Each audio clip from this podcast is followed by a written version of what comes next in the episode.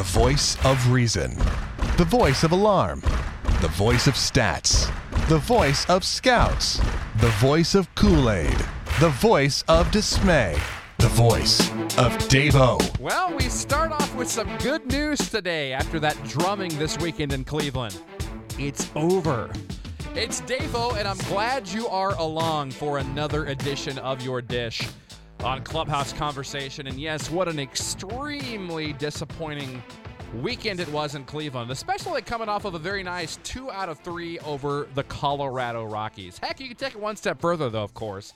It's been a massively disappointing month of August, especially after you go out and improve your club and picking up Melky Cabrera, picking up Trevor Cahill, Ryan Buchter, Brandon Maurer. You really thought you shored up your bullpen, which had been so good in July your starting rotation was starting to come into its own, especially with Danny Duffy coming back. And boy, do those days seem like they were so long ago. Remember how excited we were? I mean, there was a part of us saying, well, should we really be going in? But of course we should. At that time, the Royals were a game and a half out of the AL Central when they went and improved their ball club. So don't be one of those people now saying, oh, they should have they should have sold or stayed put. That was stupid adding. Oh, Come on. At, at, that time, the Royals were, I think, a, what, a half game in the wild card and a game and a half behind Cleveland, I'm pretty sure, is what the numbers were at the point of the trade deadline.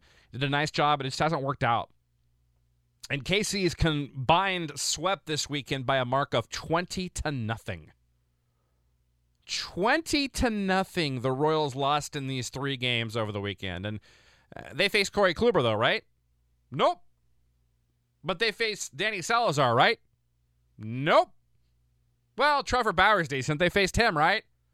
Nope.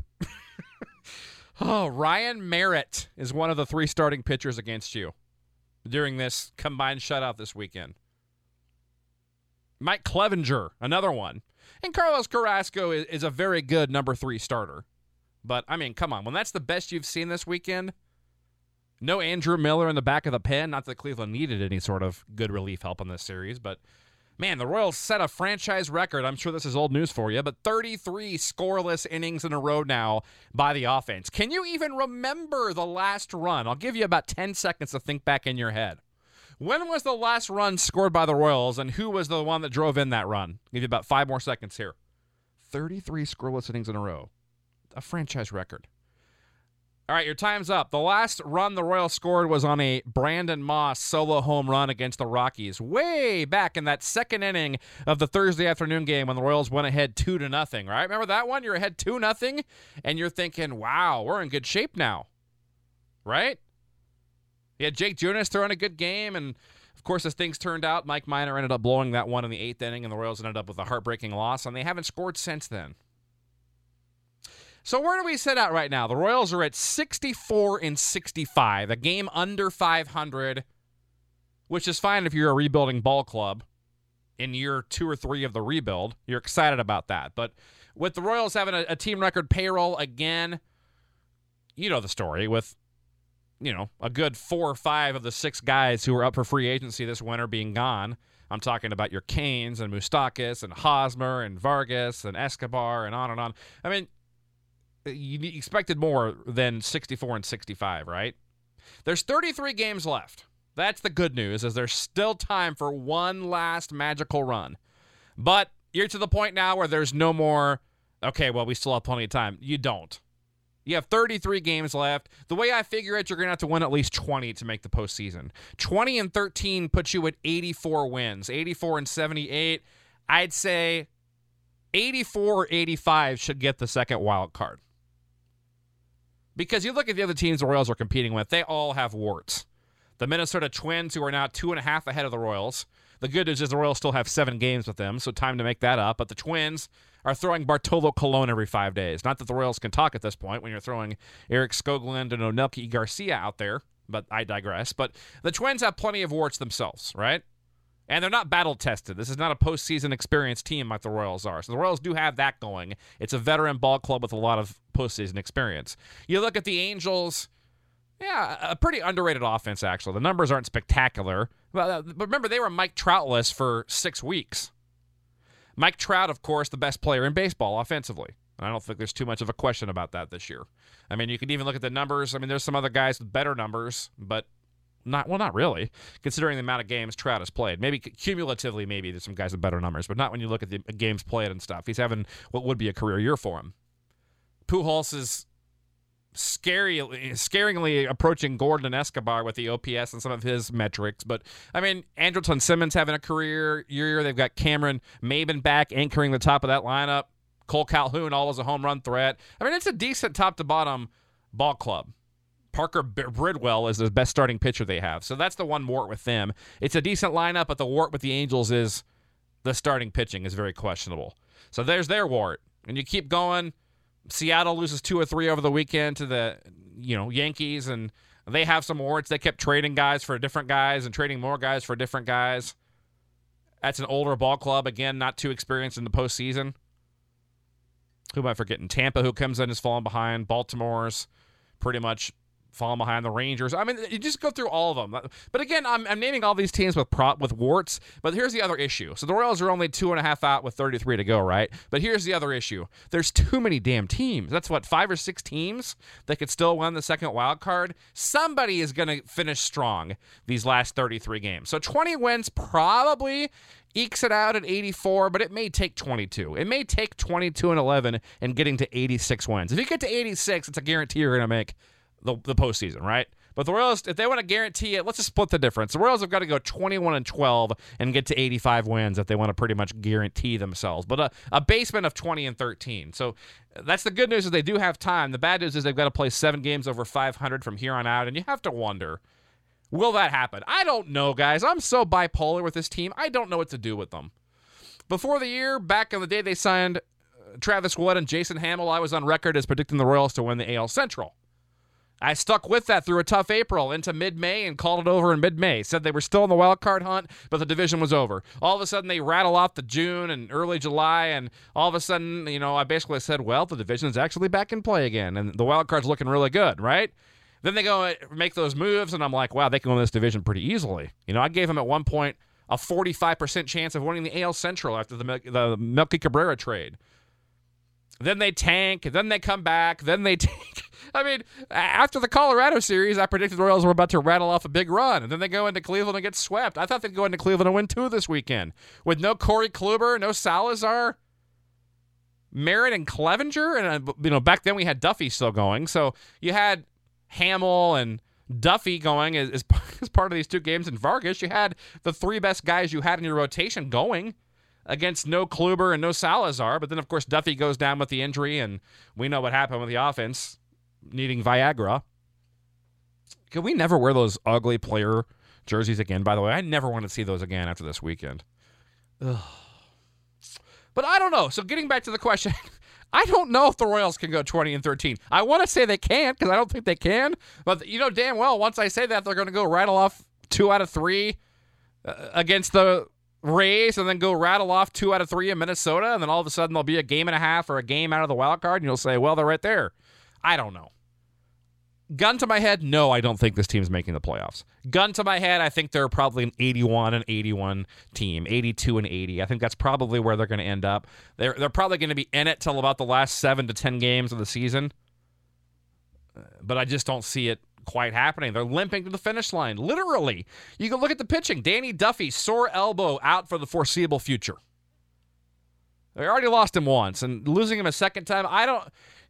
You know, Ventura, rest in peace. I miss that guy so much.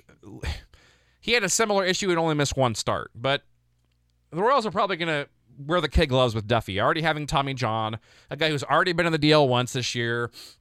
And if things continue to fall apart the next week, by the time he's eligible to come back in September, if you're five, six games out of the wild card, do you really even want to pitch Duffy at that point?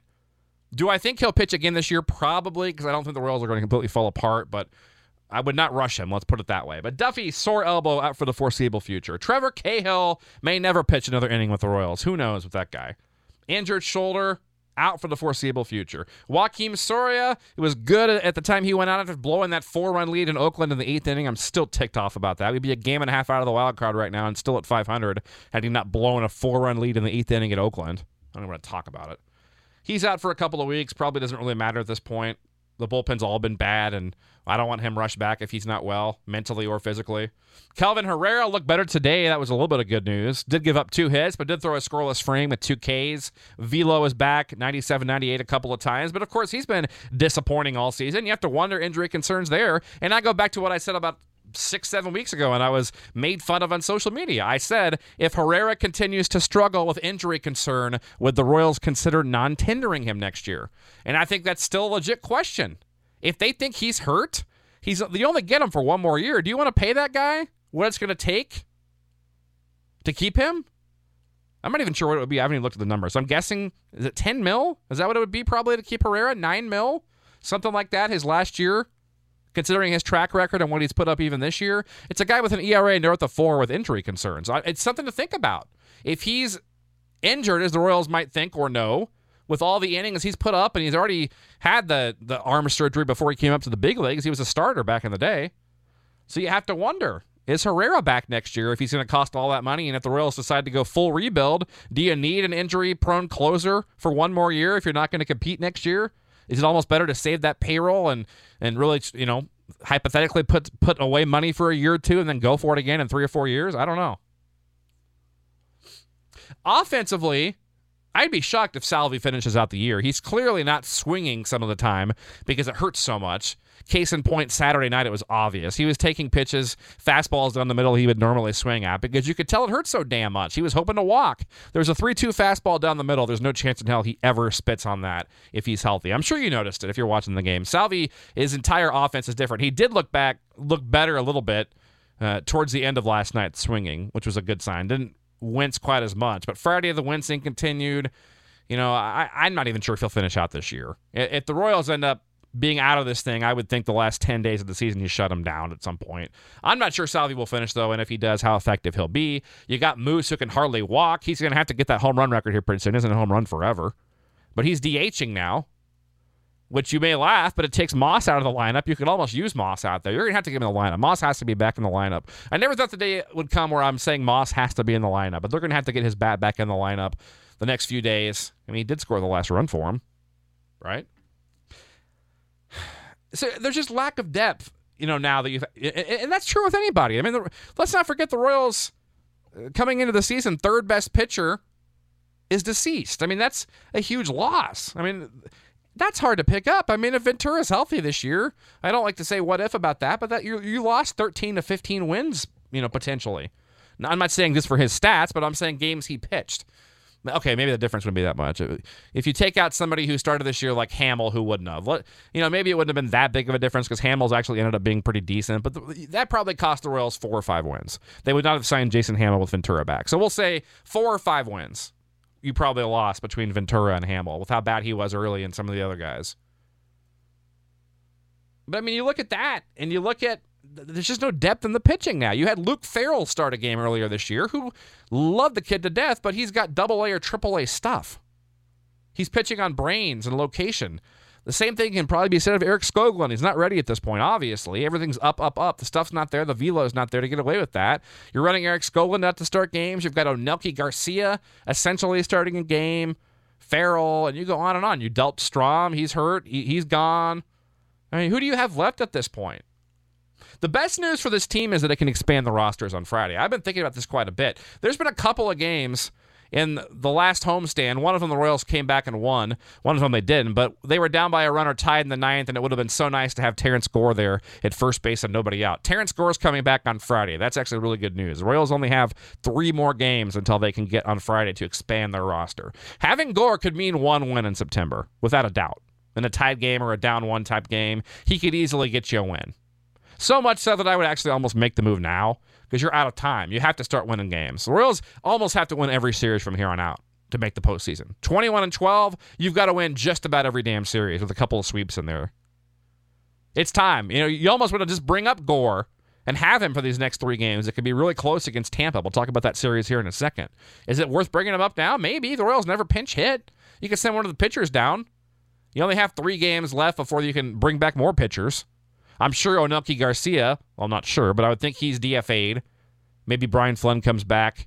and I'm sure Skoglund will be sent down.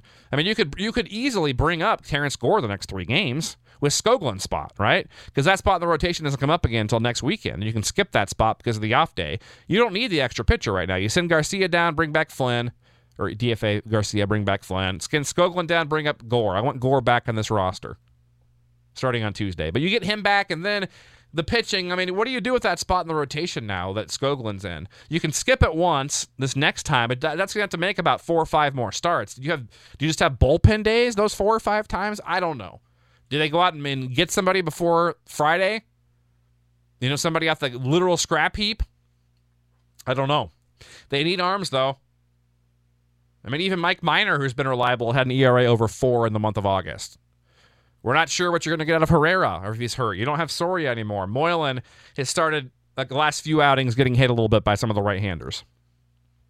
Rotation wise, Ian Kennedy got awful August. Vargas below average in August. Duffy's out. Junis is iffy when facing good offenses. Jason Hammel, the current best starter, and Jason Hammel on the Cleveland Indians is probably a number five starter. Maybe. Yeah, he is, but barely. I mean, that, that's that's the point. You know, even on, a, on an average American League team, Hammel's a four or five. So that's not a good sign when he's your best pitcher. That that that means the Royals are in a world of hurt when Duffy's not. You know, you, you had to have Duffy, Kennedy, and Vargas. At least Duffy and Kennedy had to be better than Hammel. Hammel and Vargas could be the same thing as a 3 4 type pitcher, but you had to have Duffy and Kennedy anchoring this rotation this year, and it just hasn't happened. Duffy's been hurt, and when he has been in there, he's really only had about a handful of games that you really thought he looked like a legitimate top of the rotation type starter. He's been more of a number three, number four this year. So we'll see what happens. You know, I don't I don't have a great answer what the Royals do with the pitching. I guess now it's just to get as many arms up here as you possibly can. So the Royals two and a half out of the wild card. One more thing before we look at the Tampa matchups. You still have seven games against the Twins coming up. That's good news. Still have six against the Tigers, six against the White Sox. So there's 12 games. You're going to have to win eight of those 12 games, right? To get to your 21 wins, you're going to have to get at least eight of those 12, maybe nine. I mean, you're playing the Tigers and White Sox, two of the worst six teams in all of baseball. You've got to win eight of those 12 or nine of the 12. So there's eight or nine of your 21 wins right there, or 20 wins. Then you got seven against the Twins. You're going to have to get four or five of those. That gets you to 12 or 13 wins. Now you've only got to get eight more wins. So the schedule does say it's doable. You also have three with a fairly weak Toronto team you could take two there. It's still doable because the Royals only have one game against the Yankees and three against Cleveland left. Those are really the only series. The Diamondbacks will be tough the last weekend, but who knows if either team will have anything to play for or if only one will. It's very likely the Diamondbacks will have a wild card long wrapped up by the last weekend of the year and the way the Rockies have been playing, although they did take two out of three this weekend, I believe, in Atlanta, but it's very possible they could even have the first wild card wrapped up. So there's a good chance you get the Diamondbacks B team one or two of those three games. So you look at it, the Royals outside of the game against the Yankees and three against Cleveland, you like your chances most of the other series. Now Tampa comes in for three. Let's look at it. Austin Pruitt, who's appeared in I believe 17 games this year. It'll be just his eighth start though. Made seven starts so far this year for the Blue Jay or for the the Rays has not been good. Austin Pruitt, a right-hander, kind of a sinker ball type, six and four with a five seven six ERA. Now uh, Pruitt's not good. He's got a one five two WHIP. So wait him out. Not only because he's not going to go that deep in a game. He's a converted reliever, a journeyman type, but also you should be able to draw some base on balls in this one and get some hittable fastballs by waiting. So 152 whip. I'd like to see the Royals wait this guy out, be selective a bit. He's also given up 10 round trippers in just 65 and two thirds. So a guy that will give up some home runs. You get a couple walks and hit a jack tomorrow night. Get some fastballs, hit some gaps back when you're at home. You could do some good things. Ian Kennedy has to be good tomorrow night. There's it's, it's go time. He's four and nine with the four, 509 ERA, and he wins a game at Kauffman Stadium about as often as a total eclipse comes around. Not often. Royals have to win game one. You, there's no excuse after getting swept by Cleveland, losing four in a row, after not scoring for 37,000 innings in a row. There's no excuse for Ian Kennedy with his contract and what he's expected to be to not beat Austin Pruitt at home. Royals win tomorrow night. They get it done. Something like five to four, six to four. Tampa Bay, by the way, I didn't go over too much of their their team. We did see them once earlier this year. We previewed them back then. The Royals won that series out there in Tampa. A team that strikes at a boatload, but also it's a boatload of home runs. They've got a really good lineup. They really do. It's not going to be an easy lineup for Kennedy to to go through, and there are a lot of home runs there. That's why I say they'll probably score at least four or five runs tomorrow. I mean, Kennedy's going to give up a home run or two. If he's doing well. If he's bad, it could be four. When you've got guys like Kiermaier and Longoria and um, Logan Morrison, the KC kid, uh, Steven Souza Jr., on and on. Tim Beckham's been acquired. It's a scary lineup, top to bottom there. Even Wilson Ramos there in the bottom third of the lineup. It's a good lineup. So I think the Royals will get it done in game one. Game two, I think the Rays take. You've got Alex Cobb and Jake Junis. Uh, Junis is not quite ready, probably, to be in the rotation. But a nice story. He's had a good year. You have to like what you've seen for the most part. Five and two with the four six eight. Alex Cobb though nine and nine a three six nine. A very good starting pitcher. The Royals have seen him quite a bit. Have never done too well against him. I do like Tampa in game two. Game three is a toss up. It's the rubber game, and I, and I don't know what to say. I'll give the Royals a slight edge, but Jake Odorizzi, of course, we know all about him. Six and seven, a four eight two for the right hander takes on Jason Vargas, fourteen and eight with the three seven two. Uh, I like the Royals in this one to get two out of three, but I would not be surprised if they lose two out of three. I think the first game goes our way. If the Royals do lose game one of the series, we're in big, big trouble. You're not going to win this series if you lose game one. There's no way in heck they're going to be able to beat both Cobb and Odorizzi with Junis and Vargas going against, you know, a, a team that can hit the long ball. They got to win game one.